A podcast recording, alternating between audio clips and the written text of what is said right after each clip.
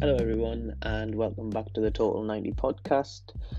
Today, we've actually got the original band back together, joined by Owen and Leon, and we're going to discuss one of the biggest clubs in Europe and obviously the world as well, who are currently in a little bit of a financial meltdown. We're going to talk about FC Barcelona.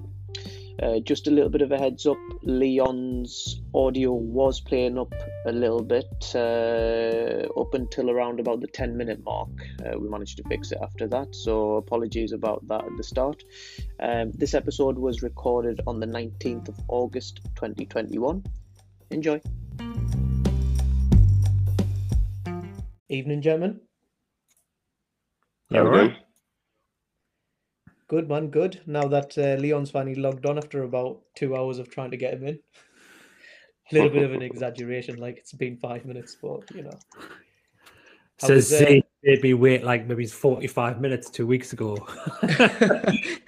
wait till uh, every other podcast it'll just go to like ridiculous hours like when I do look back at it. I was uh how was your trip away anyway, Leon? Yeah, good. It was um it was very hot. Um, I don't know if you saw in the news the the heat was that 46, 47 degrees. We're in uh, Greece. Um, where, were um, where, were you, if you don't mind We're in um, Crete. Ah, right. Okay. Nice. Nice. Spent um, a day in Athens um, because we had a bit of a, an issue with the flight. I'll tell you another time. Don't want to bore you right yeah, now. Yeah, I'll, I'll, uh, I'm sure we'll catch up about that another time. How are you, Cube? Anyway, yeah, you all right? Yeah, mate, I'm all right. Um, I've got a week off work, so that'll be nice to have some time off and relax. We spent a couple of hours on the phone last night. You were ranting on about Arsenal. They're good deals.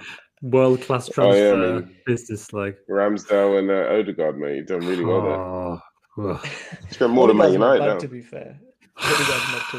anyway, um, before we dive into that uh, sinkhole, um, let's get on to the, today's topic. In it, obviously, as usual, I've sent you guys some sort of a plan of what we plan to talk about, but we'll see if we stick to it or not. Obviously, today's episode, as uh, we discussed earlier in the week, we're going to try and do a, I want to say a deep dive into Barcelona, but I think a deep ish dive is probably more realistic. Basically, we want to talk about Barcelona, yeah? and this yeah. episode to do it. Um, I'll start us off because I do have a question in mind. Um, Barca 2009 do you think that's the best uh, team in our lifetime anyway? Like since we've really started watching football. Uh, well, apart from the Invincibles, you mean, yeah? oh. Leon, go ahead, mate. I'll let you. Yeah, definitely. Um, just in terms of everything, in terms of the style of play, and the manner in which they, they won games, um, and the league it was it was a joy to watch as a football purist, um, and I was probably when Messi was maybe at his peak. Because um, I think in like 91 goals in a calendar year, which was just unbelievable. Yeah, um, and then you had the two geniuses.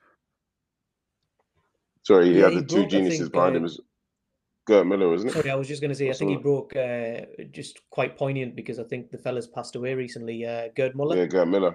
Yeah, Gerd Müller. Man. Yeah. yeah. yeah. Sorry, what were you going to say? Yeah, it was, please? yeah, it was just, and then he behind him. You know, at that time, it was just magical. Like it, it really wasn't. Yeah, yeah. Like Dani Alves as well. I think sometimes it's overlooked. Yeah. Um, yeah, it was incredible team. Yeah. Cube. I know you've seen them quite close up and personal a lot of times when they were playing Arsenal, mate. when they were absolutely bullying us, like I mean, that's that's an argument for how good they were because obviously the Arsenal team they, they bullied was like one of the best teams ever. So yeah, I, I don't know, mate. Like, who's who would be a shortlist? Like, I was I was as um as I was listening to that, I was just trying to think like who would who would be the kind of the counter punch really. But I mean, for that possession style play, really, like in terms of offense offense and system going forward. And I know me and you talked about the other days in terms of like effectively that using that as a defensive strategy as well, which is like controlling the ball and actually don't even need to be like say that good at the back mm. because you've got the ball so much.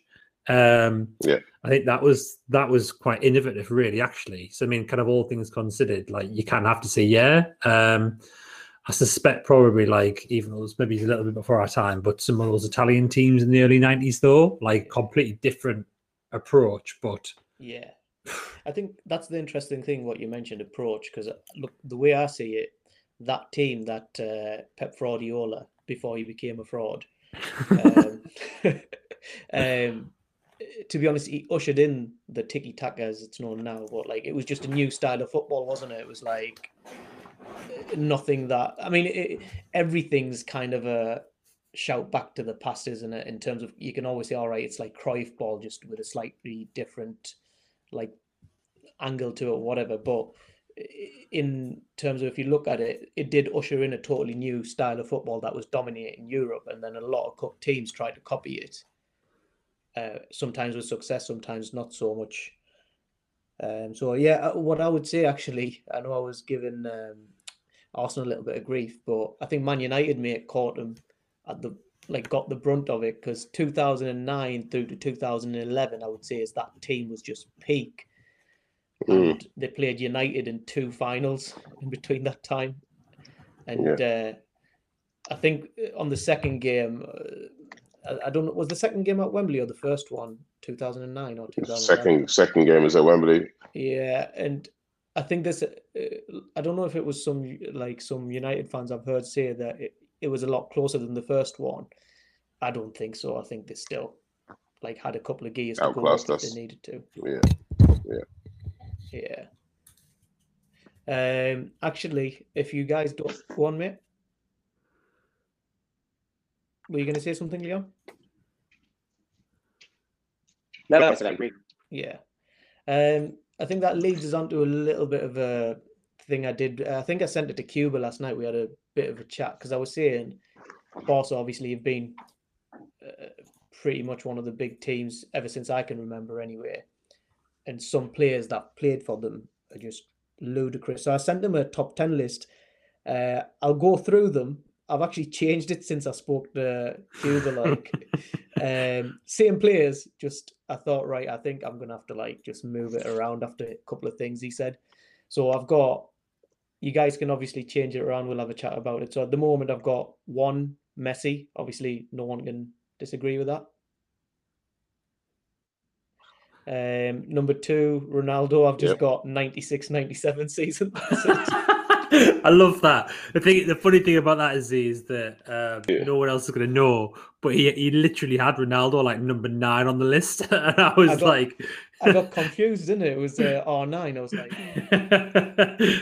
but I think I always said like with that, like yeah, he only had two seasons of Barca, didn't he? But like I just Yeah. uh, per, my personal view is, and I know like maybe this is a bit controversial, or whatever, but I don't know a player that's had a better two seasons at a club like in the history of the game. Like he was just he was unbelievable. Like in them two seasons, like I think in Messi gets the top spot for like longevity because I mean he's Yeah. been so consistent like at his level.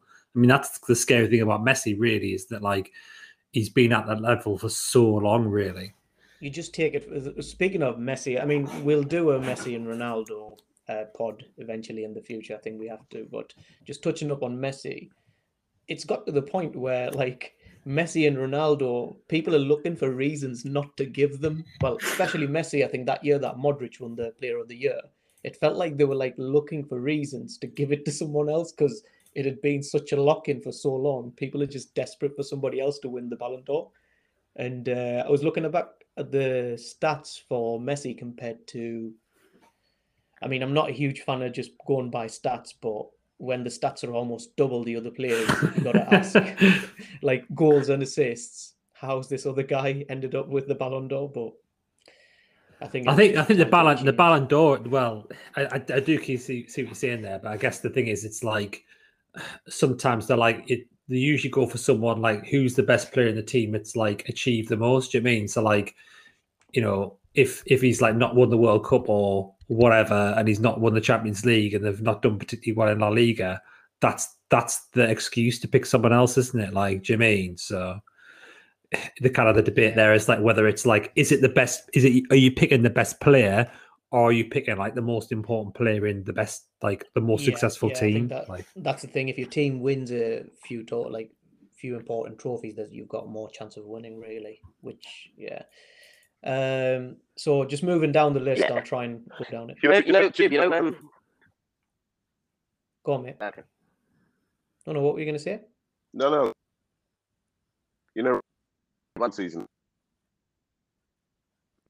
Yeah, yeah. I Was was going to it say. It was a two phenomenal seasons. season. Oh, I could Yeah, it was. I've Yeah, got it the was stats one. mate. Best season ever. Yeah, I, I was going to Yeah, say, yeah, but um, definitely. his stats are 37 games in the league, I think 34 goals. And for, for Yeah. people who are of a younger generation, pre Messi, imagine that's like the season that Messi, because that's how rare it Yeah. didn't get players scoring almost one in one. Yeah. Yeah. Oh, That's when the defenders could literally just kick the shit out of you as well. Um, yeah, so moving down the list, number three, Ronaldinho. I think, although stats might say otherwise, but this guy just, he was a joy to watch, and that's why I've got him. I know he didn't win the most as well, but if I could pay money to watch a player, I think those three would be probably my top three to go and watch live. What Mm. do you guys think about Ronaldinho? Ye- Yeah, what Cool. saying, Uh, well, I mean, I think I'm probably just going to echo Leon really, because as you say, like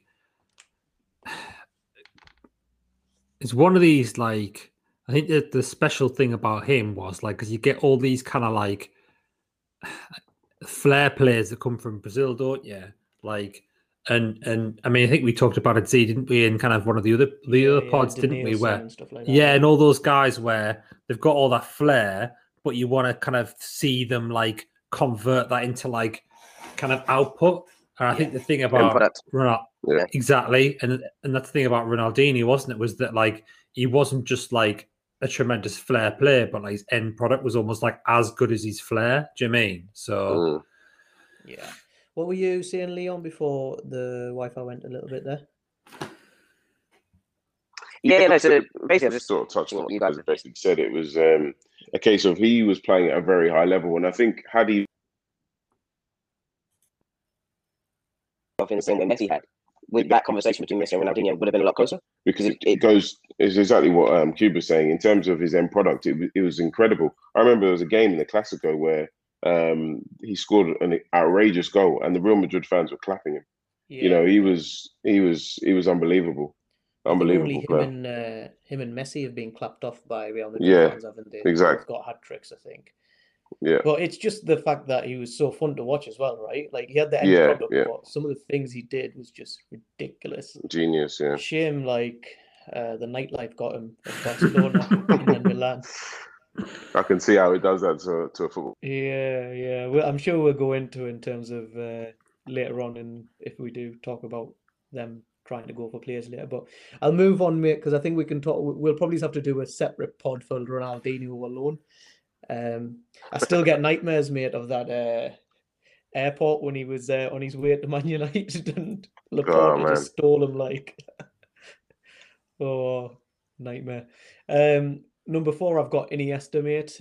I think just for how, like, I, I don't know. You got. I'm sure you guys can explain better than me. Uh, does anybody disagree with him being number four? Um, no, It's it's it's, inter- it's interesting. It's like because I didn't say this to you um, at the time, Z, but I actually quite respected you had Iniesta higher up on the list than Xavi because I think Xavi, you know, I mean, not to say there's a lot between them, but Yeah. like Xavi's the one who always seemed to get like you know a lot of the plaudits. Where for me, like Iniesta was just like proper, like magical, like player. Um, you know, obviously we're kind of like we're talking about almost like quite thin lines separating some of these players, really. But yeah, like Iniesta was always my favorite player in that team. I must admit, like Yeah, I think just to I- before we move forward, um, one thing you mentioned there, Leo, uh, Cube, about the thin line. Before I get pelters, four to I would say eight is a very thin line, so any of those could practically be anywhere. So just heads up beforehand before you guys come for me if I've moved anyone too low. But uh, yeah, mate. Um, sorry, what were you going to say, Leon? Before I jump in there. I, I now that your list is based off your favorite one one to, to, in any particular. It's in a particular order, sorry, rather than just you listing names. I would actually have Iniesta higher up the list. Personally. Yeah, I mean, I, I tried to initially like look at the list, so it's not really. I just wanted to talk about these players. It's a little bit like when me Ah. and uh, Cube did, but I would say it's got a hint of like, as in this is where I would see them, kinda. But I wouldn't put it this way. enough. If you put him second, I wouldn't argue Yeah, against it yeah, yeah. because yeah. of what he's won. But I've tried to like not go for every single guy who's been in those two eras, if you know what I mean, like between yeah. 09 to 11 because otherwise it would just be like Xavi, Busquets and all of them at the top. Um, Yeah. But as a player, what's your thoughts on him, uh, Leon? Incredible. Incredible. Um, for, for me, actually, for a period of time, he was my favorite Barcelona player, even ahead of Messi, because of the things he used to, to do on the ball, his level of composure, passing ability, in terms of dictating the tempo of games, um, along with Xavi. He was, he was just incredible. And the, the thing is, actually, when you look at him, he doesn't really look like a football player, does he? No. he, he looks he's he was just majestic. Um, you know, just things he was able to do with the ball, the way he was able to manipulate the ball. Um, you know, he was he was incredible, man, incredible. I'm lucky that I got to see him play as well. Yeah, yeah. Uh, and the thing with him as well is a couple of things. First of all, I think he's a little bit, well, this might be a bit of a take, but um, I think he's like Xavi, except he can dribble a little bit more. Like, so he's got the Yeah, passing yeah, range, yeah, yeah. But Yeah. he's got a little bit of dribble in him as well. So if he needs to, he he rarely like with Iniesta. I get the feeling if he wanted to, he could do a lot more in terms of like go past two or three players. But he's so selfless and he's so smart. He's like, well, I'll just go past one guy and pass it on because that's the best thing for the team. Yeah, Like, but I think that's, seen- that's that's he's so he's so clever, though, isn't he? Because that's the thing. He's he's he, he and that's the I think that's the thing that separates someone like Iniesta from someone else is that like he understands the role that he plays in the team rather than his individual contribution of like you know as you say, oh I could dribble past three players, but like actually what I'm going to do for the team is this because that's what the team needs. Like, and it's just that football and intelligence is just off the charts. Like, And I don't Yeah, know, yeah. I don't know how he survived in that World Cup final as well after uh, They got De. Jong just straight up flying kicked him in the neck. um, no, I the only thing I would say about him is it's a bit of a shame. I think future, like the young, like so say 10 kids, uh, people who are watching football who are say 10, 15 years younger than us, they'll probably not realize how good he is unless they're Mm. proper like into it because his stats, he's always been the guy before the guy Before, who yeah. passes. Um, Yeah. He's also I've seen him like dribble past and he could have scored. He's on the line up practically and he's passed it back to I can't remember who it was, but it was someone who hadn't scored for a few games and it was a striker. So instead of just scoring himself, he just set this guy up for an open goal, and that's like, do you know what I mean? That's that's that's pretty much kind of the person he is. Yeah. Yeah, yeah. Yeah. Um, moving on anyway. Uh, I've got number five, Busquets. Hmm. Mm. Interesting. So I'll I'll tell you what. What we'll do is we'll go through um, five through to eight because I think they're. If I'm being honest, it's all kind of one bracket. I've got Busquets, Piqué, Dani Alves, and Xavi. Put them in whichever Okay. order you want. Like thoughts, guys. Don't don't all be quiet at once. I mean, I, I, I hate, I hate Busquets me personally, like, um, but I think like that's just because he like he just ruined Arsenal like so many times. Like, um, he's just- like he's such a sly player, isn't he? Like, I I, think was that going to was the- say he just used to bring the dark out. Like obviously he could play, but he would just suck Aye. Arsenal players in on the. Dark Oh no, I mean honestly, that's it, isn't it? I think, and I suppose like, which is kind of what that team needed, didn't it? Because they had so much, like so much going forward. Like you say, that was that guile or whatever. But I mean, he's just such a like dirty player, man. Like like all like the cynical little fouls and stuff, and the clever little fouls. Like it's a very like, I suppose like. I kind of like grudgingly admire like the, what he what he provided to the team rather than like where everyone else like because obviously uh, you know I like the attacking players as I'm sure most people do um so it's easy to get excited about them but yeah like Busquets man like he just Yeah. it does me head in like I think if there was a rating for gamesmanship, he'd be up there with 99 Oh, yeah. Like I think I think one of the things that used to be one of the things that annoys me about Busquets as well is not just the aspect of things in terms of gamesmanship. He also cons the referee to give other people yellow cards and red cards, uh, which is is really annoying. It really annoys me on the pitch because he's I think in the Madrid, Madrid derbies in the Clásicos, he was always the one instigating other players being Pepe, sent off. Yeah, I know. I know.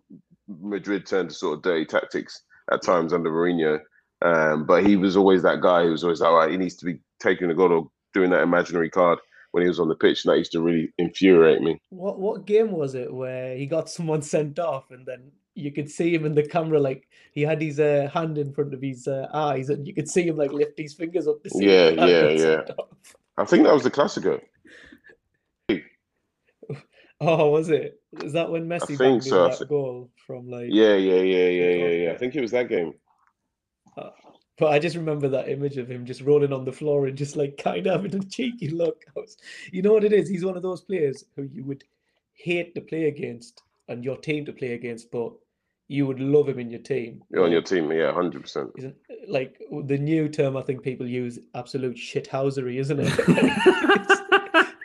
but all that being said, if you look at the player itself, would you say it's too much of a strong statement to say he's practically um, redefined the role of a defensive midfielder? Like he's almost the new Makelele? Hmm. Hmm. Because Yeah, I, I think you. I, I don't know. I mean, maybe it's, maybe it's just because I kind of like I kind of oversee the fact that I just hate him so much. Like, but I don't know. Like, I think I, I, I, I personally, he's the one in there, and maybe he's actually like I'd say, uh, maybe he's argue Piqué as well. But I wouldn't really put him in the same bracket as a Dani Alves personally, because Yeah, Like- neither would I. like I I, think I, think he's I was going to say, I think Dani Alves, because so I am going to ask the same question, or I was going to, but I'll ask it now. Dani Alves for me has definitely changed the game for fullbacks. Like Yeah, yeah. in terms of when he came in, what he did, and uh, on the pitch, and that's what Pep Guardiola's chased ever since, hasn't he? Like that's what he wants—a prime Dani Alves as his fullback. Um, sorry, Cube, I kind of cut you off, mate. But No, yeah, no, your- no, for- Your hate for Busquets um, doesn't allow you to see that he's an absolute worldie.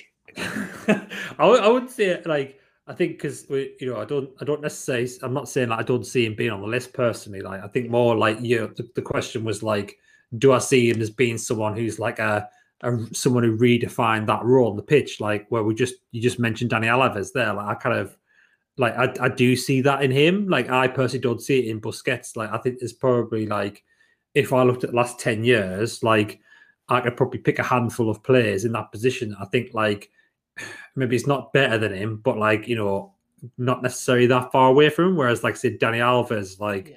it's hard to get close to him, like as as as a right back. Like, do you mean like I'll I can't even you- think of one, I'll tell you why I asked the question, and this is what the thought I had about it. Because normally I wouldn't have posed it. Because the Dani Alves one is obviously, I think we're probably all three are in agreement.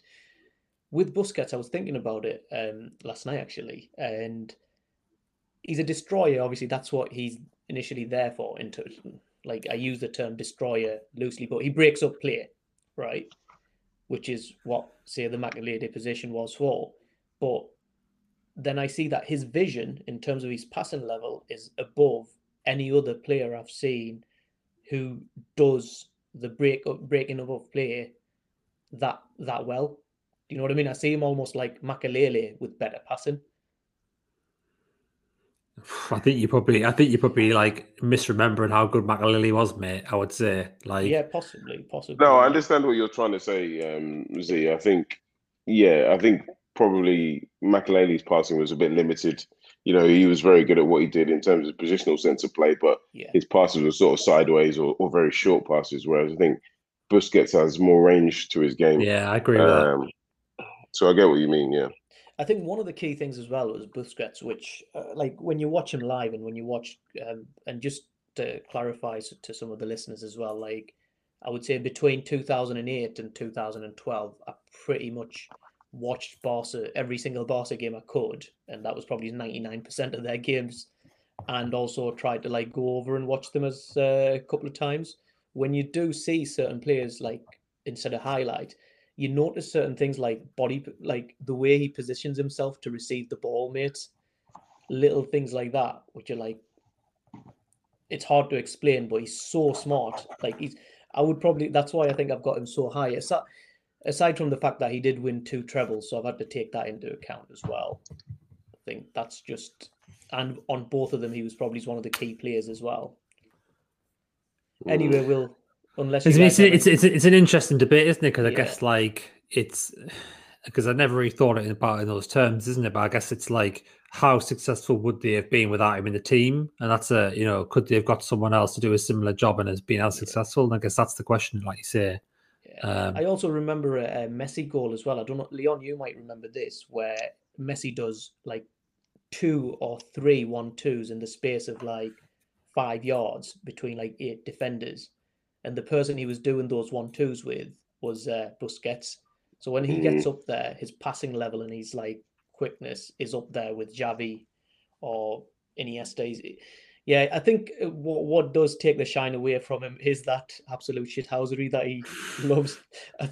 Sometimes, yeah, I think he just loves it a little bit too much. But yeah, I, th- I think it's a good debate. We'll we'll move on from that one, eh? Unless uh, Leon's got anything else to say. No, I, I, agree with what you're saying. However, he wouldn't be in my top 10 Barcelona players. Okay, okay. But I do agree with Uh, what you're saying.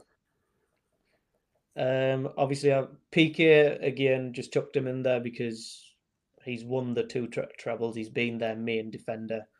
Um, he's still there. He's just recently taken a pay cut, hasn't he? I don't know if you guys have seen that. Yeah, yeah. Taking a pay cut to get paid by the back door some some other time down the line. yeah, probably, probably. I think he's got aspirations to be the president in the future, hasn't he? Mate, if you if you've seen if you've looked at uh, Barcelona's accounts, mate, you'll uh, he's Oh my un- God. un- unwise to uh, think he's going to get paid later on, like because they've got literally no money at all. Like, Ho- but, hold know. on, Cube, hold I on. I know. know you're fro- frothing at the mouth to go up those. but I those think Piqué, like, I think I payments. think Piqué, Piqué is like longevity, isn't he? Because I guess Yeah. like when I first saw the list, I was a bit surprised you'd gone with him above say a, a Puyol. Um, but I guess it's like on longevity of contribution, I guess. But I don't know. Yeah, yeah. I mean, uh, mate, I love Puyol, like, but I think it's just that longevity. And let's be honest, like, Barca's had so many quality players. Like, I think squeezing a ten out of them is like it is a little bit. You're gonna always miss out some quality players. Um, so Alves, I think we all agree with. Again, another. I'm surprised, uh, Cube, you, you like Alves because he's another one who's uh, who loves I s- I lives, lives for the shit I know, I mean, I know what you mean, and like, yeah, because it, it, I suppose, like, he's probably a bit more like gamesmanship, isn't he? Like, and I, I, I, I suppose when you look at say a Spanish team, generally speaking, there's a certain level of like gamesmanship that's involved anyway. Do you know I mean? So, I suppose I probably like let him off a bit because of his attacking contribution, like. Yeah. Whereas like Busquets just goes like takes that like to the next level. Plus, then you know I don't know, like it, it's just more. It when someone gives like such a good attacking contribution, and you kind of like you maybe s- like look over some other other like weaknesses. Do you mean particularly from like a notionally defensive player, and that's not to take anything away from him like defensively either. That's the thing. That was the thing about Dani Alves, wasn't it? That he he did both to a really high standard. Like Mm. He was like Aaron Wan Bissaka, but except he could attack. Don't No, he, he was unreal, Dani Alves. He was, uh, to be honest, Yeah, I'm he surprised how how uh, like long his career went on for. Because I thought he relied on his pace quite a lot, but obviously, I kind of undersold him. Like, um, Xavi. Anything else to add on Xavi? I think quality player. Everyone knows what he's about. Mm, yeah.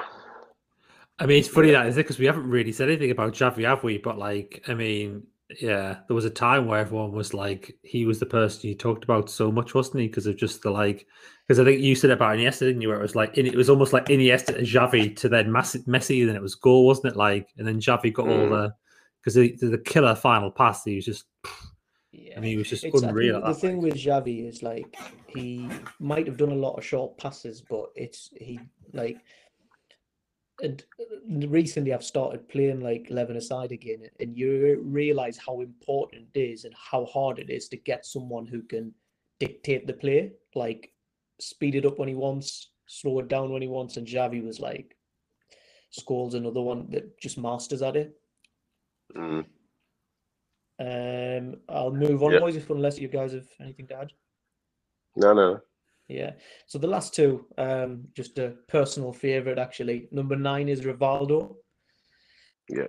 I just loved watching him play that left foot man and those overhead kicks that he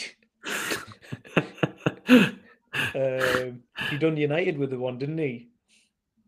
Yeah, I think, didn't he score a hat trick against us Yeah, it was the three three game. in a free-free? Yeah, in Yeah. Nou Camp, I think. I think that was the treble winning season as well. Yeah, it was. Yeah.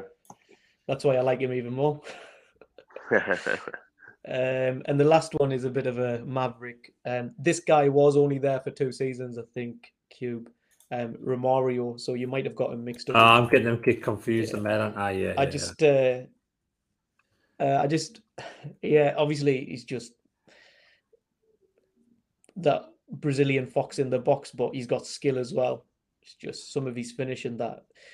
I would say I was a little bit young when he was like at his prime prime, but looking back at some of his finishing, man, they were like just ludicrous. Mate, I used to eh, like we talked about Champ Man before. I remember like even I think it was like the 2002 edition, like I'd always go and buy Mario. That was like my first like attempted signing, and he must have paid like 40 or something. Do you mean? And always like fucking get Romario in for like you mean 500 grand or whatever, and he was like he was still banging them banging them in. Like I loved him. He was mint. Mate, there was a anecdote. I don't know. I'm pretty sure it's true. I don't know who uh, the manager was, but apparently Romario was wanting to go to like the carnival, and the manager jokingly yeah, said, yeah. "When you score a hat trick, I'll let you go." Banged in a hat trick in about 40 minutes or whatever. Came off at half time. Got, got home. Went. Got uh, what do you call it? Come off at half time. Basically took off home. Just went to Brazil. and mate, I've I've been to the carnival and uh, I can see why he's done it. Fair play to him. Did you know that, Leon? Uh, It sounded like yeah, yeah. I've read, that I've read, I've, yeah, I've read that one as well. Actually, yeah, it's pretty Yeah. funny. Imagine having the Brazilians, balls to do that, though, mate. And Yeah, skill. yeah, man. Yeah. Anyway, that was a little bit of fun before we get into the more serious stuff of where Barcelona are now. Um, Cube, I believe you've been looking into a little bit of their finances, or what, Mate. if you can call it finances. I Do mean, you, do you, I'll tell you what, um, because I've done a little bit of research as well, um, and I use the term research very loosely. Um, do you want to go into the figures first, or do you want us to run through some of the transfers they've done? You you run through the transfers, mate. Like I mean, so I, I thought I thought what you were going to say there, mate, is like you've looked at the accounts as well. I was thinking, like, mate, do you know this is my day job? Like, you- No, no. I was I wasn't gonna I wasn't gonna bother with that. Numbers ain't my thing. Like, um, so I'll go backwards, boys. All right. Um, this summer, obviously, they've not really been able to sign anyone. I don't know why. Like anyone of like high value. I mean, they've still signed loads of people on free. One of them's injured for ten weeks, Agüero, but and wants to leave. But going from backwards from 2020 summer, so 2020 summer, the official number next to Pjanic that they signed him for is 54 million. But I think we can all just sign that off as some. Uh, I'm sure Q will go into that later on about uh, why they've done that inflated price because it was a swap, wasn't it, with Arthur Yeah, Leon? Yeah. Um, Yeah. It was Trincao 27 million. All of this is in euros, by the way. Then Dest for 19 million. So not too bad. I mean, still not great because Trincao's just been moved on, which uh, I'm a little bit surprised about. 2019, it gets in- interesting. They sign Griezmann uh, for 110 million, with wages believed to be around about 800k a week. Um, De Jong, 77 million. Um, Neto for 24 million. I don't know if either of you boys who know who Neto is. It's just the goalkeeper yeah. It's- it's Yeah. Scan- High price Scandinavian for value, that isn't it, mate? um, let's have a look. 2018 summer, Malcom for 37 million, Lenglet for 32, Arthur for 28.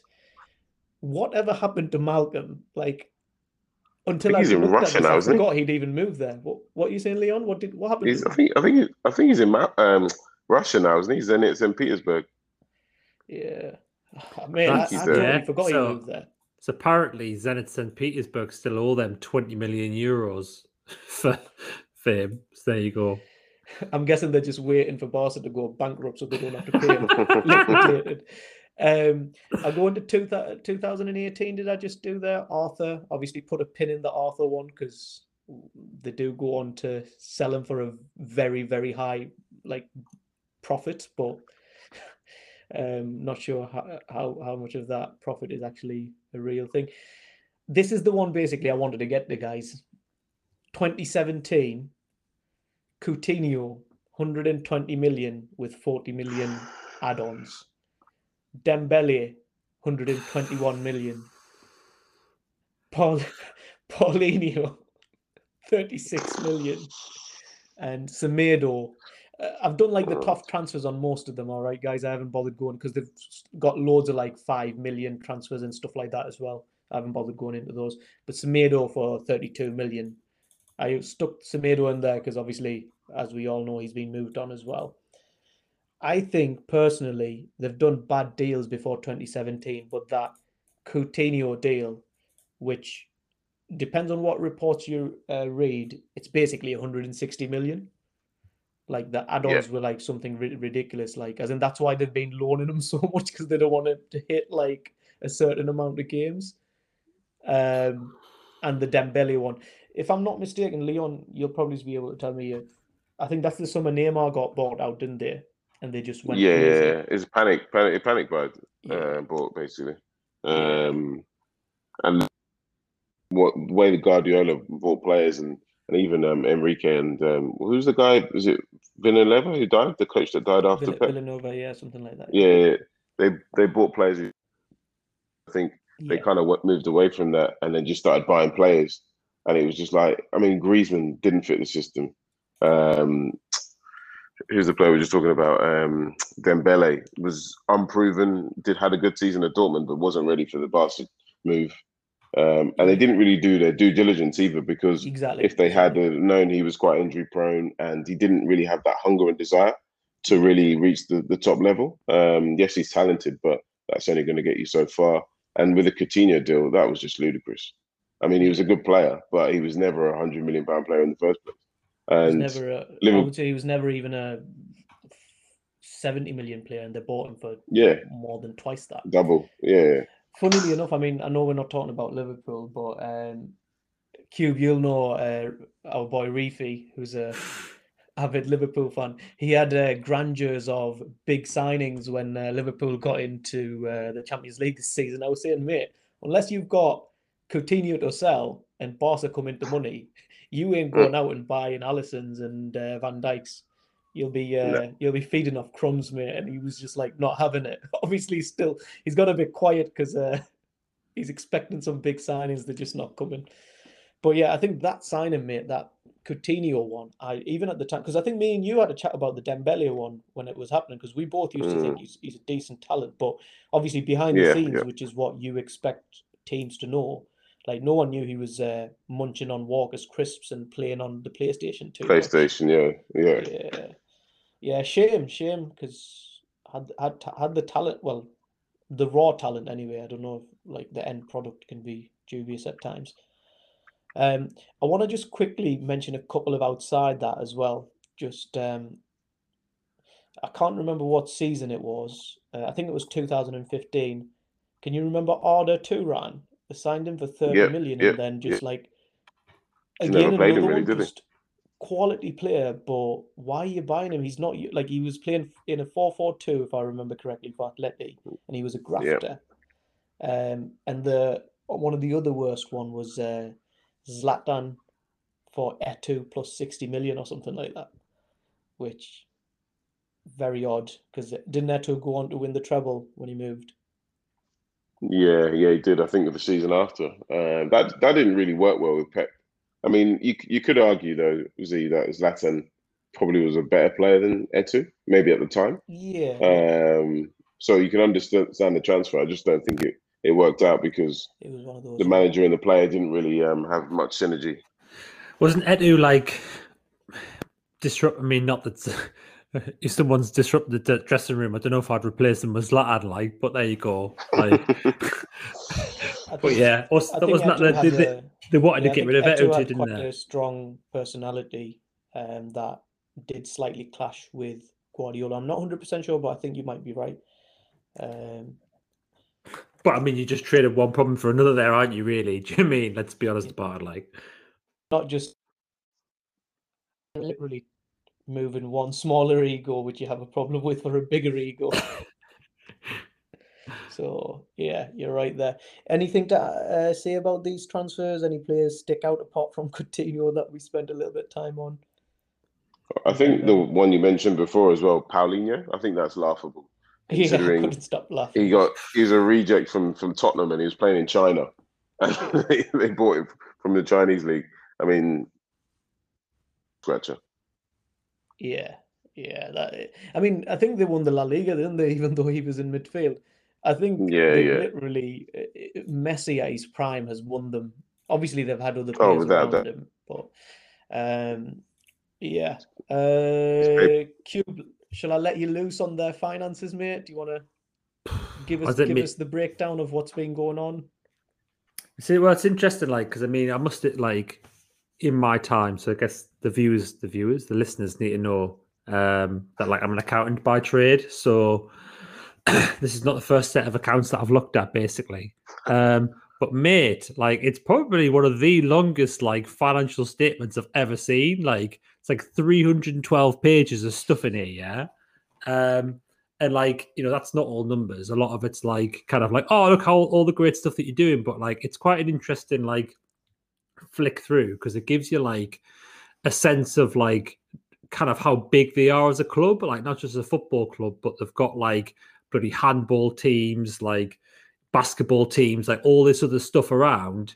Um and i mean i feel quite sad sad for them really because like you look at these numbers like and all the stuff like it seemed like just reading in between the lines if you like that they'd made a lot of investment in like their non-sporting side of the business if you like. So all the museums and all this stuff like a lot of the um information here is talking about like oh we just spent this refurbing like La, La Masia, we spent loads of money on that. Like they've just spent a, a shitload of money off the pitch and then like coronavirus came along. Um and like it's like quite stark the numbers that they lose. It's like and bearing in mind these accounts are only up to like june last year so you're talking like three months of coronavirus like they lost something like 25 million euros in gate receipts basically from Wow. like april until the end of the year. And then i mean just just like it doesn't take a genius to work this out but like their total gate receipts was about 75 million like in a normal year.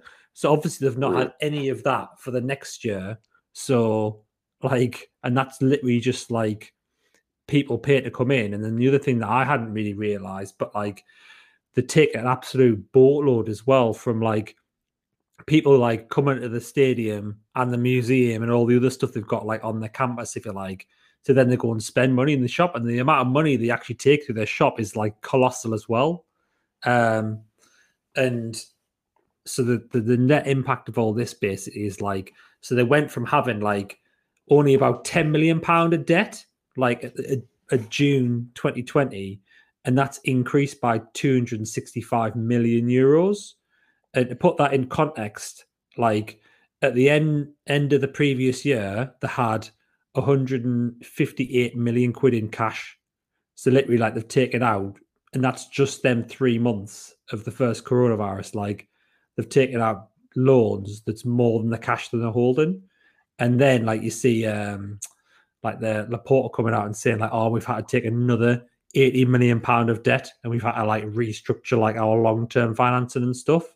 And you're just like looking at it and going like fucking hell like that's they've taken out debt there that would probably like take them like three years to pay back three and a half years to pay back just on the stadium like the, the receipts they take from the stadium. So Well, like I mean that that's if all goes well. They've got players like Griezmann who aren't moving or they're trying to move who are all on like again. I don't know if this is confirmed, but I read that he was on nearly eight hundred grand a week. So, um, Well, I think Laporta was coming out and saying, wasn't he, that like their wage bill is currently more than like the income that they bring in. And I think he's there's a little bit of gamesmanship there because basically like the income that they're bringing in is like taking an absolute battering, yeah.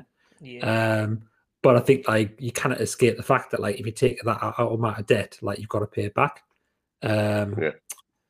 You know, unfortunately, that's the way that life works. In it, like you can hide from that. And the, the other thing I would say, just just before you make comments, is that like, like you know, obviously from a kind of like a financial person set on it, I'd be going like, Jesus, that's that's worrying, yeah. But the other thing I think's worrying is that like, um, because I know me and you talked about it about the Super League before. But if you look at like some of their assets on their balance sheet, like they're owed a lot of money from Juventus, like, and it's one of these things that, like, say, let's just say, for example, like Juventus go pop, like Barcelona are going to be in all kinds of trouble, like, because yeah. Mm. uh, having look, claim it back, yeah. yeah, exactly, because it's going to be gone. Like you're talking about, like Yeah. best part of like 60, 70 million that Juventus owe them. So you mean if Juventus Mm. ain't going to pay them back, that's like another like that's you imagine that it's like them not having their state stadium o- open for a year. Like if Juventus went Yeah. pop, like that's crazy. What I was going to say is I think the downhill, like in terms of, so tracking back a little bit, um, Boss have always kind of, you know, even their statement. What is it, Leon? You speak uh, better Spanish than me at the moment. Is it Més que un club or?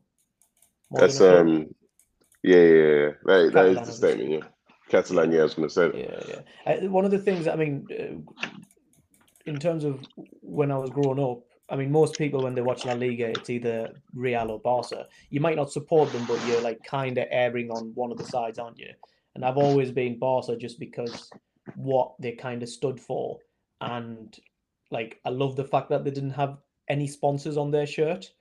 And uh, Mm. I actually decided to go and check when they sold out, like, and it was 2013. So just after their heyday of 2011, um, they they were quite savvy in the way they did it, which is this first season before they bought the sponsor in, so they didn't put somebody's name in straight away. They put UNICEF's name on, Yeah, so obviously yeah. people wouldn't. They paid UNICEF to basically have their name on their shirt, and then obviously the next year that changed to Qatar. so I think that was uh, I mean, that was obvious though. That was to me. I mean, I think like if you look back now, what we probably didn't realize at the time, but like if you think about all them deals you've listed off, like kind of after that point, like I mean, it was obvious to me at least anyway that like when you look at like the kind of their like prime team that we just talked about, like I think it was like seven out of the eleven, wasn't it? Was like kind of came through like La Masia yeah.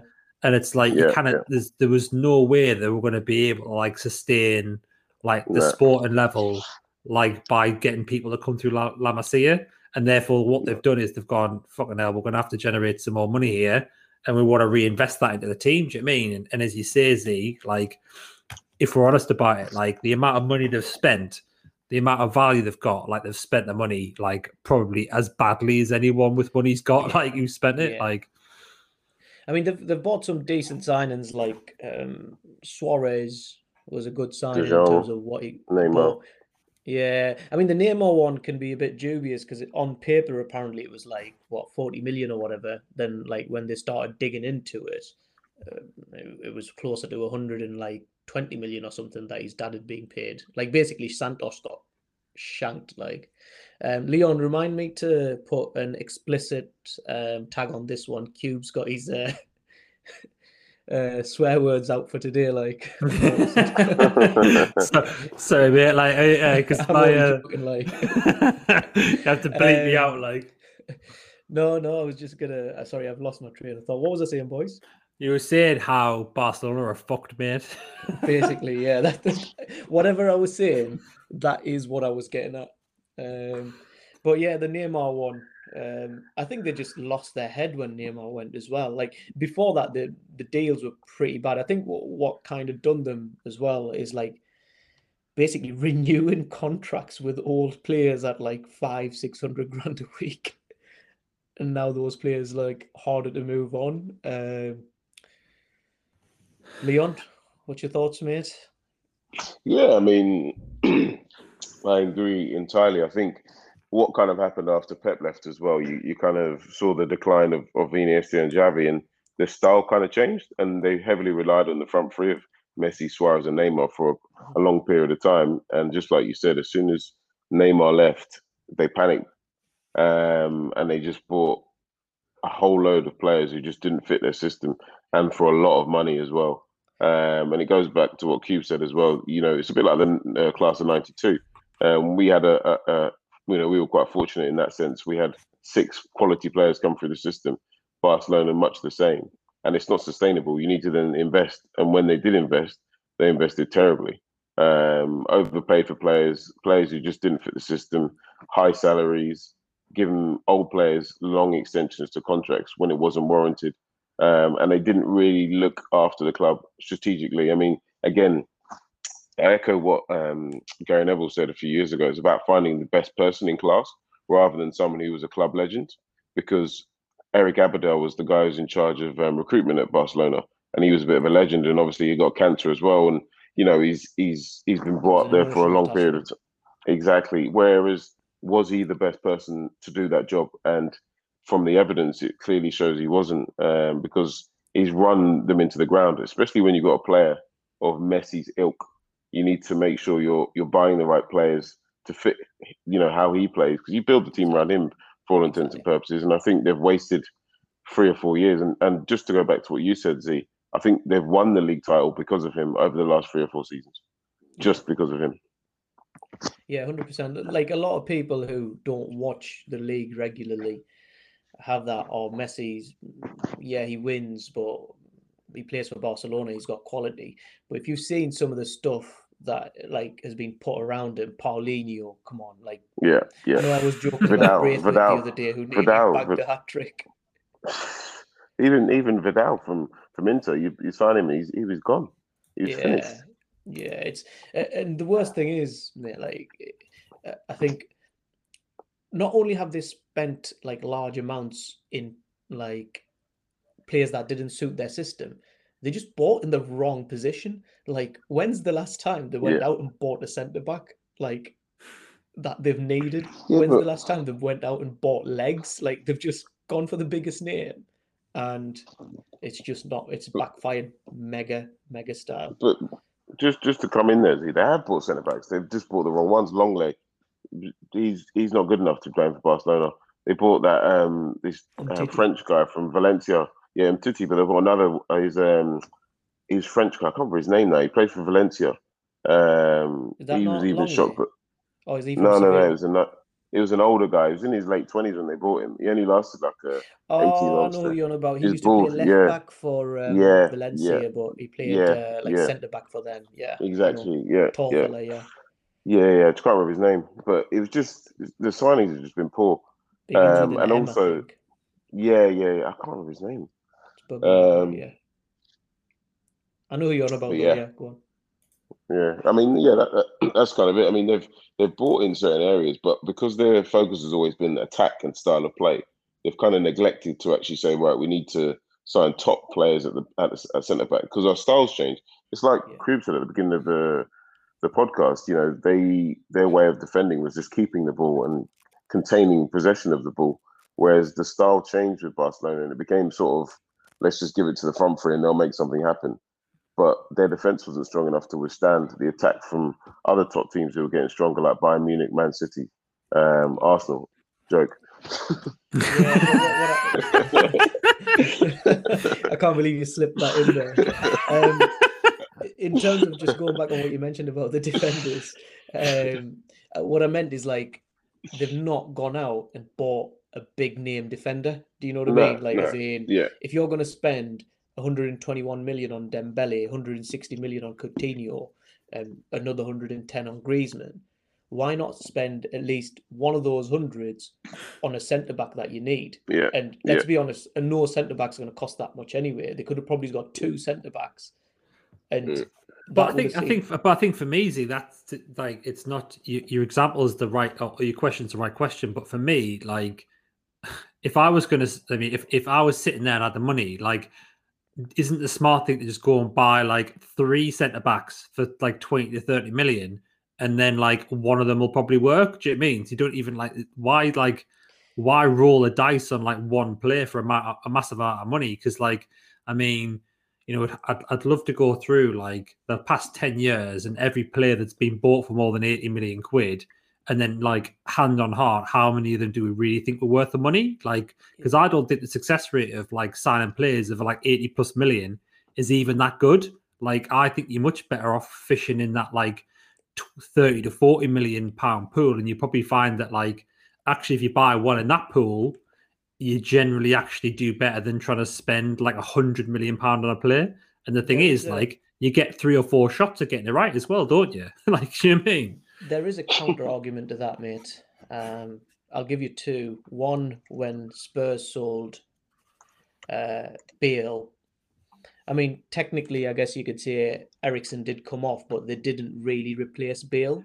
Like, they yeah, but me, that's not. But I think I think like you know that's a completely different example, isn't it? Because like Yeah. Barcelona, like you know, as we've seen, you've reeled off so many things. Like I mean, the amount of money that Barcelona have had because they've you know they've had the financial firepower to do it. Like yeah, they didn't. You know what I mean? It's not like Tottenham where they saw Bale and that was literally the only money they had to spend. Like Barcelona have spent. I don't even know like To how be- much money fair, they spent. Like it could always be worse. You could sell Ronaldo and buy Overton, Michael Owen. so, like, There's Oh, always an upside to everything. But yeah, I I get what you're saying, mate. But I think the bottom line is, and it kind of a little bit of a callback to what Leon said before due diligence, mate. Like, if you're going to buy big, you need to, like, and especially in current era, like, you can literally know the players. Obviously, there'll always be a little bit of a risk. But if you're following a player, for, well, you should be following a player for at least a year or two if you're spending that sort of money on them you should know what his family's like, what his behaviors like at practice, outside of practice, what his hobbies are, um, like what his mental state is. You should know all of that.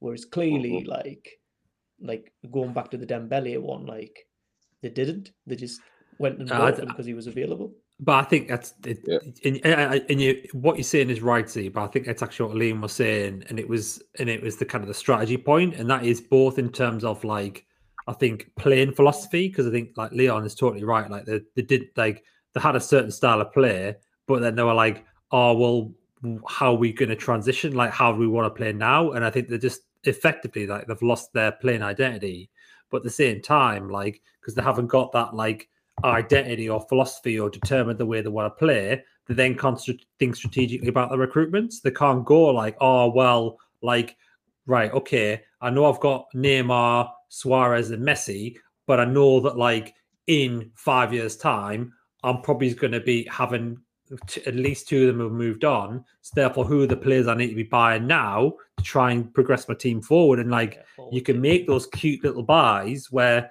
people don't even realize you're trying to replace like Suarez, like with the players that you're buying. Do you know what I mean? Like, I think that's the key thing. They kind of not just on uh, on the field. They went away from that.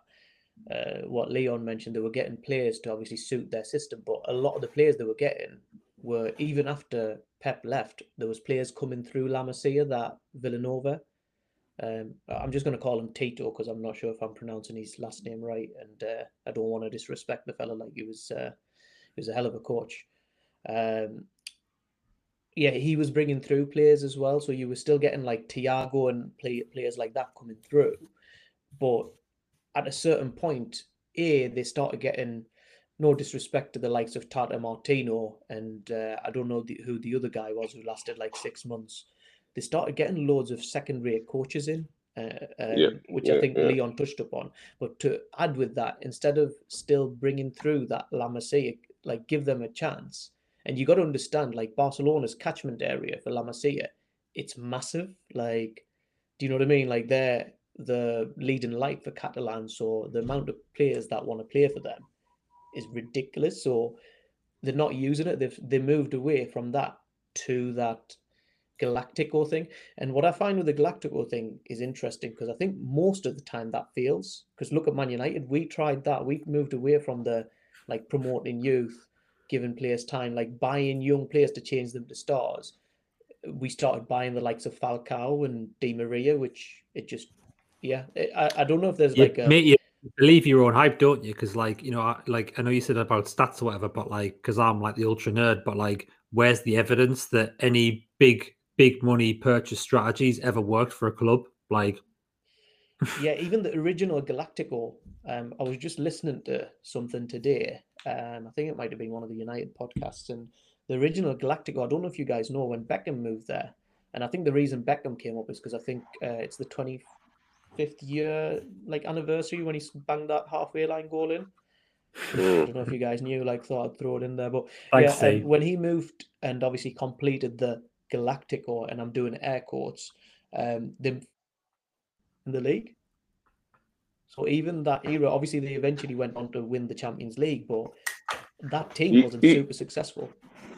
you to, to sorry just to to come in there you could just to come um circle back to your point um cube um you you can argue that the galactico thing does work um because real madrid won three champions leagues in a row with that philosophy and they won two two league titles as well Yeah, I mean, Um, I think they that's spent that, 80 that million is, pound on Bale and and and Ronaldo, 30 million on Benzema, you know, and a lot of money on the midfield as well. So Yeah. it can work. I agree that it doesn't always work, and more often than not, it doesn't work. But That's what I'm saying. that's a- yeah, that's a- I think I yeah. think yeah, yeah, I'm agreeing with just- you. Like, 'cause I think I think it's about for me. It, I suppose there's a difference between like, you know, and I think that Real Madrid what example is a really good one. But it's like if you spend your money well, that's fair enough because like you could look at Man City and you could look at Chelsea and you could say, well, do you know what? Like, you know, whether you like it or not, like you know, they've spent their money and they've built squads that are strong squads, like you mean? And it, you could argue that's a bottomless piss pit, and therefore they don't have the same dilemma that maybe other clubs do. But yeah, I think that Real Madrid Galacticos team is probably like the like the best example. Although to be fair, like you know, there's probably also a degree of like I don't want to say good fortune, but like you know what I mean they had Casillas in goal and they had Ramos, and you know it's it's like it's not just like buying attacking players for hundreds of millions of pounds equivalent money. Like, do you know I mean? It's it's Yeah. it's I more that's than the that. key. You got to get a balance, isn't it? Like if you are going to buy big, buy at the right, well, right position. Really, there's no problem. yeah, yeah, yeah. And we'll uh, move on from this topic. I'll uh, before we wrap up, I'll ask a last question. Um, anything to add before we move on from that? What we we're talking about, basically. Yeah, just that player that they signed was Jeremy Mathieu. Yeah, Jeremy Valencia. Mathieu. He was like Yeah, a that's it. ginger blonde guy, wasn't he? He was Yeah, yeah, yeah, yeah, yeah. yeah. Um, do, do you know what I mean? I, I would say like that I'm I'm quite worried for Barcelona now. Like I don't really know what comes next for them because like I like you know it's a bit like because I was thinking about it like you think like you know like the likes of Arsenal and Tottenham or whatever or like when they build new stadiums and like the overhang those those investments have had on the club like the size of the debt that Barcelona have taken on is like basically building two new stadiums like Mm. And it's like you mean that's we cannot underestimate the impact that's going to have like for probably the next like five to ten years on barcelona like i think it's and also if you look if we're honest about the current state of the squad as well like it's not even particularly strong at the moment like so like i am pretty worried for barcelona like having as I- i'm sure we all are like being big fans of like you know what they've done over the last 20 years and the way they've tried to play like it Mm. I think it's. I think it's. It's. It's probably got a quite a sad end to the story. Like, I don't know Yeah. how you got there, like uh, Q, but that was exactly going to be my question. What next for Barcelona? How do you guys see it going? Um, Leon, Um, you know what? I, I think they've got a few talented young players coming through, um, and I think if they use that core, um, and either you know somebody buys Barcelona or they're able to bring some more cash investment into into the club. I mean, for, for me, they've got two or three really top young players um, in Pedri, Ansu Fati, um, De Jong. Um, these guys potentially could be world class um, in the future. And I think if you've got players of that level of talent, you know, you've got some sort of hope uh, moving forward. Um, obviously, combine that with the right coaching and the right team behind that in terms of strategy and the right balance to buy for the system of style of football they want to play. Um, obviously, I agree with you, Cube, with the debt uh, hanging over them, it could be quite difficult for them, and they might have to sell these assets that we're talking about uh, to keep them afloat, uh, which is very likely. Um, and because you know, you you said Z before that um, Griezmann's reportedly on eight hundred thousand a week. Apparently, De Jong's on four hundred thousand a week, um, and he's twenty one years old. So you know something's gone deeply wrong within that football club. Maybe they need Ma- you as an accountant, Cube. well, me honestly, mate, I think. I think for me, like I think there would be a way out of it, but it's going to require like brave choices. And I think, like for example, like you know, it's a really good point about say Pedri and um, De Jong or De Jong, De Jong. Yeah, um, and Ansu Fati. Like, yeah, like you know, uh, to be honest, man, I, in some respect, and I, I think I'd be really sad if they were forced to sell them. But like, I think they're almost going to be forced to build their team around them. They're not going to really have any other choice to do that. I would say, yeah, which yeah, I think is yeah. that is the positive thing. And you're right about all the other components that they need, but um, like I don't see them getting any external investment because, like, you know I mean, it's that more than a club thing, isn't it? Like, I mean, the concept of like Barcelona, like almost like selling to like a a sheikh. I mean, I don't know. That just seems incomprehensible to me.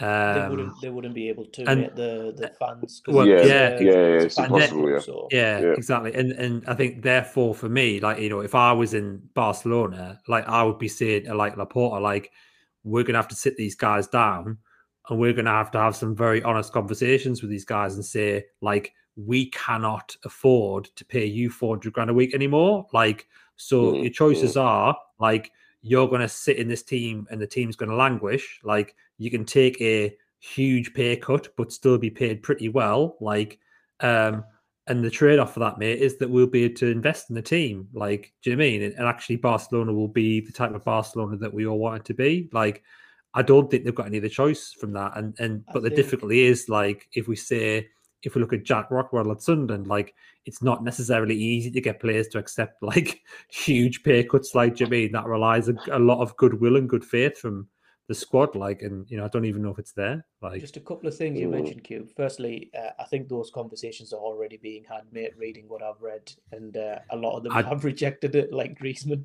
That's why they were trying I'm saying, mate, I don't think it can go far enough. Like, I mean, you're talking about like if you're pit, I for me, I don't think they could probably go uh, justify going above 150 grand a week personally. Like, if I was looking at that, like, do you know I mean? And that's colossal. Like, that You is colossal uh, pay cut. You mentioned something else as well, mate. Brave decisions will need to be made. Do you not think there's already been a massive decision make made? Um, I think Messi, the way Laporta has done it, I get the feeling he didn't want Messi to stay. I, to be honest, mate, I think it's you know, me and you talked about this, and obviously that was before I looked at the accounts. Bluntly speaking, I I don't think he would have been able to keep him. Like, I think what happens is that like, you know, if you're a bank, right, and you're lending Barcelona a certain amount of money when basically like the finances are fucked, like they'll have things called covenants being attached to it where there'll be certain financial conditions. And bluntly Okay. speaking, like they probably wouldn't have had the financial ability to keep Messi. Like, i- you know, if I was giving Mm. them an 80 million pound loan, look at their accounts now, I'd be going, the condition of this loan is that this wage bill's coming down. Like, do you know what I mean? Like, and if you if you don't get your wage bill, bill down, I'm having my loan back. Thanks very much. Like, do you know I mean? Yeah. Yeah, I think uh, in terms of, uh, I think it, again it might have been Andy Mitten on the same pod that he was saying. There's a period between like 1974 and 1991. Again, don't quote me on this. For a very long time, Barcelona didn't win a league title, and they were like proper down and out. But um, there was still 70, 80,000 turning up, and that's why they had to extend like the capacity of um, Camp Nou. So the fans will still be turning up. It's just a case of how they get out the current mess with the players' contracts, and obviously COVID set them back as well. Uh, it's a little bit, uh, yeah, it's a little bit sad to see, mate. To be honest, even though they smashed Man United in a couple of Champions League finals, always had a bit of a soft spot for them, especially because I watched them for like quite a regular basis during that period that we were talking about before, the the prime for them. Uh, yeah, but uh, exactly what Leon said. I think that they've got some exciting players. But uh, to be honest, um, I'm not really sure if they've got the right person in charge. Uh, also, Leon, uh, you know who I think the new director of football or whoever's in charge of transfers is uh, our old guy, uh, Jordi Cruyff, is coming in. Oh yeah. Oh yeah. Yeah. I saw that. I saw that. Yeah. So I, th- I think uh, again they need to get pros in. Like they need to get the best manager. If I was them, this is what I would do. Um, tell me if you guys would disagree. Never mind the players or anything like that. I would try and get the best manager they can. Pay the manager obviously decent wages and get the best director of football they can, and then from there, if they need to have a clear out sale, that's fine. Barca will always be able to attract players. I think that's one thing we were going to touch up on with Leon. Um, uh, the reason I, I do think they'll still eventually come out the other side, it might be five, six years of obviously not really challenging for the big titles. And by big title, I mean Champions League. They might still challenge for that, but people just expect them to. Um, you boys still there? I'm still Yeah. here. Yeah, I totally, uh, totally lost you for a second, and I've totally lost my train of thought as well. Um, what was I I think I think I think you I think you were saying about like um if they get the right manager and they get the right director of football, um, and then they um they maybe one chance for the Champions League, but they may well still be in contention like for La Ah, Liga. yeah, so I, I remember what I was going to say is because of obviously the club size, and Leon can step in here because obviously he does live in Barcelona, and it's a very, very desirable place to live, especially if you're like from the Latin areas. Uh, Yes. I think it, that does come in, that does count for a lot, doesn't it? Like if you can't pay Oh, big yeah. wages, at least you can use the name and the lifestyle. Yes, you, it's, yeah, it's your lifestyle. It's a sort of an added bonus um, on top of it because you know if we had a straight shootout between a club in, in Manchester or Bar- or Barcelona, I'm going to choose Barcelona every time.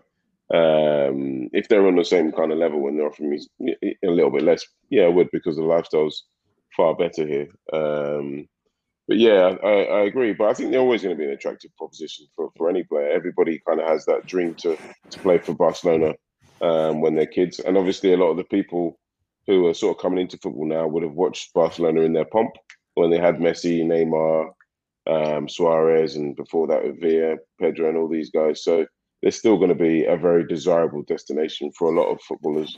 Well, I think you're Um, right. I so think you're I- right, mate.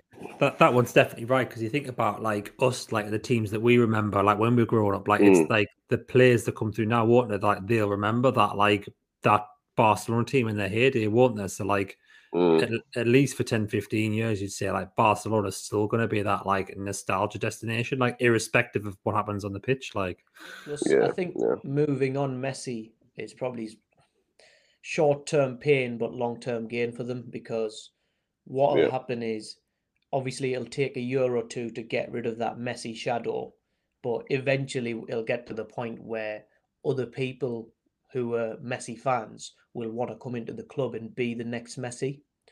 So that'll be interesting as well. But I think, uh, yeah, they'll struggle for uh, how long? uh, I'll tell you what, we'll sign off on a quick estimate. How long do you think before these guys get back to challenging for the Champions League again? I'll um, let you go. Uh, Leon, do you want to go first? Uh, uh, I want to say four or five years. Yeah. I think that's I think that's really tough because um I know I talked a lot about the money there or whatever, but like I think you're right. Like I think it's it's almost like if you get the right coach in, like some coaches can succeed like without like spending hundred millions of pounds on players. Now I mean that's so tough, man. You're gonna have messy transition, like paying this back. So I don't know, man. Like I think I mean, what's your definition of contention for the Champions League? See, like how far As they need to get? Not fluking, like I say fluking, like not the fact that um they weren't expected to get there, but there's that odd season like Porto where they get to the final. I mean, people expect them to challenge for the Champions League. I'll tell you what I'm going to say, mate. I would be surprised, like unless they make some very good appointments, like in terms of head coach and like even director of football type level. Yeah, I reckon you, I'd be surprised this decade if I saw them back competing Mm. for a Champions League. Like, Interesting. I'd probably The, the, sorry, mate. can I just jump, jump in? The only Yeah. reason I, I'm saying sort of four or five years is because Jurgen Klopp has been on record saying he wants to manage in Spain. mm, Um, and you boys have just touched on the fact that they need a coach who doesn't need much money to spend and has a system and a style of play. And I think if they got a, a coach of that caliber and somebody who doesn't really need loads of money, so and he's he's I think I'm not sure if he's going to renew at Liverpool after 24. maybe he will, maybe he won't. But if they can get someone of that caliber, I think they can I mean? back to the that, top. uh, that that is a good debate. That like, 'cause I think that's the. I know Z will have a certain like opinions on say Klopp because I think you know Z often has the observation that like you're almost better to try and get like the next Klopp because like Mm. Klopp's almost like not not say burned out because I still rate Klopp relatively highly, but like do you mean? But you're right. Like let's just say like Klopp 2.0. Like if you could find a Klopp 2.0, like I think you're right. I think that would bring forward like. Do you know I mean? Where I'm kind of saying like really like nine years in effect, aren't there? I think that could bring you forward like a good few years in that like in that timetable. Like, do you mean? But that is a like, do you mean? It's it's it's finding that right manager, but also being brave enough to stick with him like for long enough in the cycle Yeah. as well, because they're not going to get like instant success. Like, do you mean you're going to need to have someone of that caliber where you back them for you know a good few years, like, and then hope that that reaps the reward rewards. Like, and I mean that is, you know what I mean that's tough in any club, but Barcelona with the expectation, like that's a that's a big ask, man. I think uh, Klopp's a good shout actually, Leon, because he likes that like big team, but like expectations are low at the time he goes in, so he has a little bit more Mm. say and he can do a little bit more. Quite smart actually the way he's done it. Um, so that yeah, that would be I think that would be to be fair. that would work like that, yeah. Because I, I mean, it must have been like because it goes back to that like system, doesn't it? Like you can see Klopp design the system where he doesn't necessarily have to Yeah. have like, all the players to be able to do it. Like they'll play in a certain way, like, and I think that would work quite well in Spain. Because do you mean you don't have to be that good to like get I'd, three uh, points every week, do you? Do you mean? I'd- was going to say personally, I'd love to see it, and uh, I'd love to see it even sooner than 2020. wouldn't, wouldn't we all? those Liverpool fans listening, that kind of let off the mask of actually if I rate Klopp or not. That should tell you a lot. Um, right, boys, I think uh, it's been a really good one today. Actually, uh, really enjoyed it. Any last thoughts before we wrap this one up? Uh, no, I just want to say um, good luck, Cube, against Chelsea. mate. There's not any. Uh... Honestly, like I was, I was thinking about this. Yeah, I mean, I don't want to talk a lot about Arsenal, the game or whatever. Yeah, but I was just thinking to myself, like, if we got bullied by them top two for Brentford, like, and Lukaku's rocking up, I'm like, oh my Q, god, Q, like, please tell me you've seen the Lukaku meme of Ben No. White. Oh send it to no, you? no, you haven't, mate. I just don't it to you. even like. You know I mean, this is this is why I like that I'm not on social media a lot, like, because. I just that would just ruin my mood all week, like because I just I'm just dreading that, like Jimmy, like even talking about it now, I was just like I'm just seeing it in my mind, like it's like Drogba, Drogba on crack, is it? Like Jimmy, like oh no, Let's see. Interesting, interesting. We'll have to do a. Um, I think that that reminds me. We'll have to do a podcast on the transfer window overall. This transfer window, um, either on the last day or just after. So we'll have a quick chat about all the clubs, um, and their signings, who we think might be a success, etc. All right, boys. I'm going to wrap this one up here. Speak to you guys next week. cheers, mate. Same. All Alright, the nice one. best for uh, the you. Arsenal Alright. game, mate. Q. Or I'm, I'm gonna.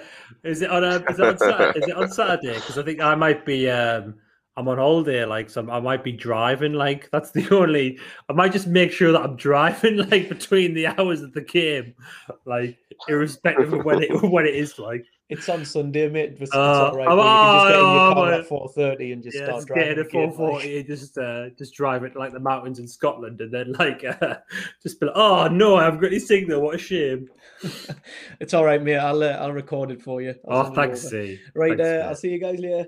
Good night. All right, Stay safe now, see boys. later, guys. Bye bye. Later, take it easy. Bye-bye.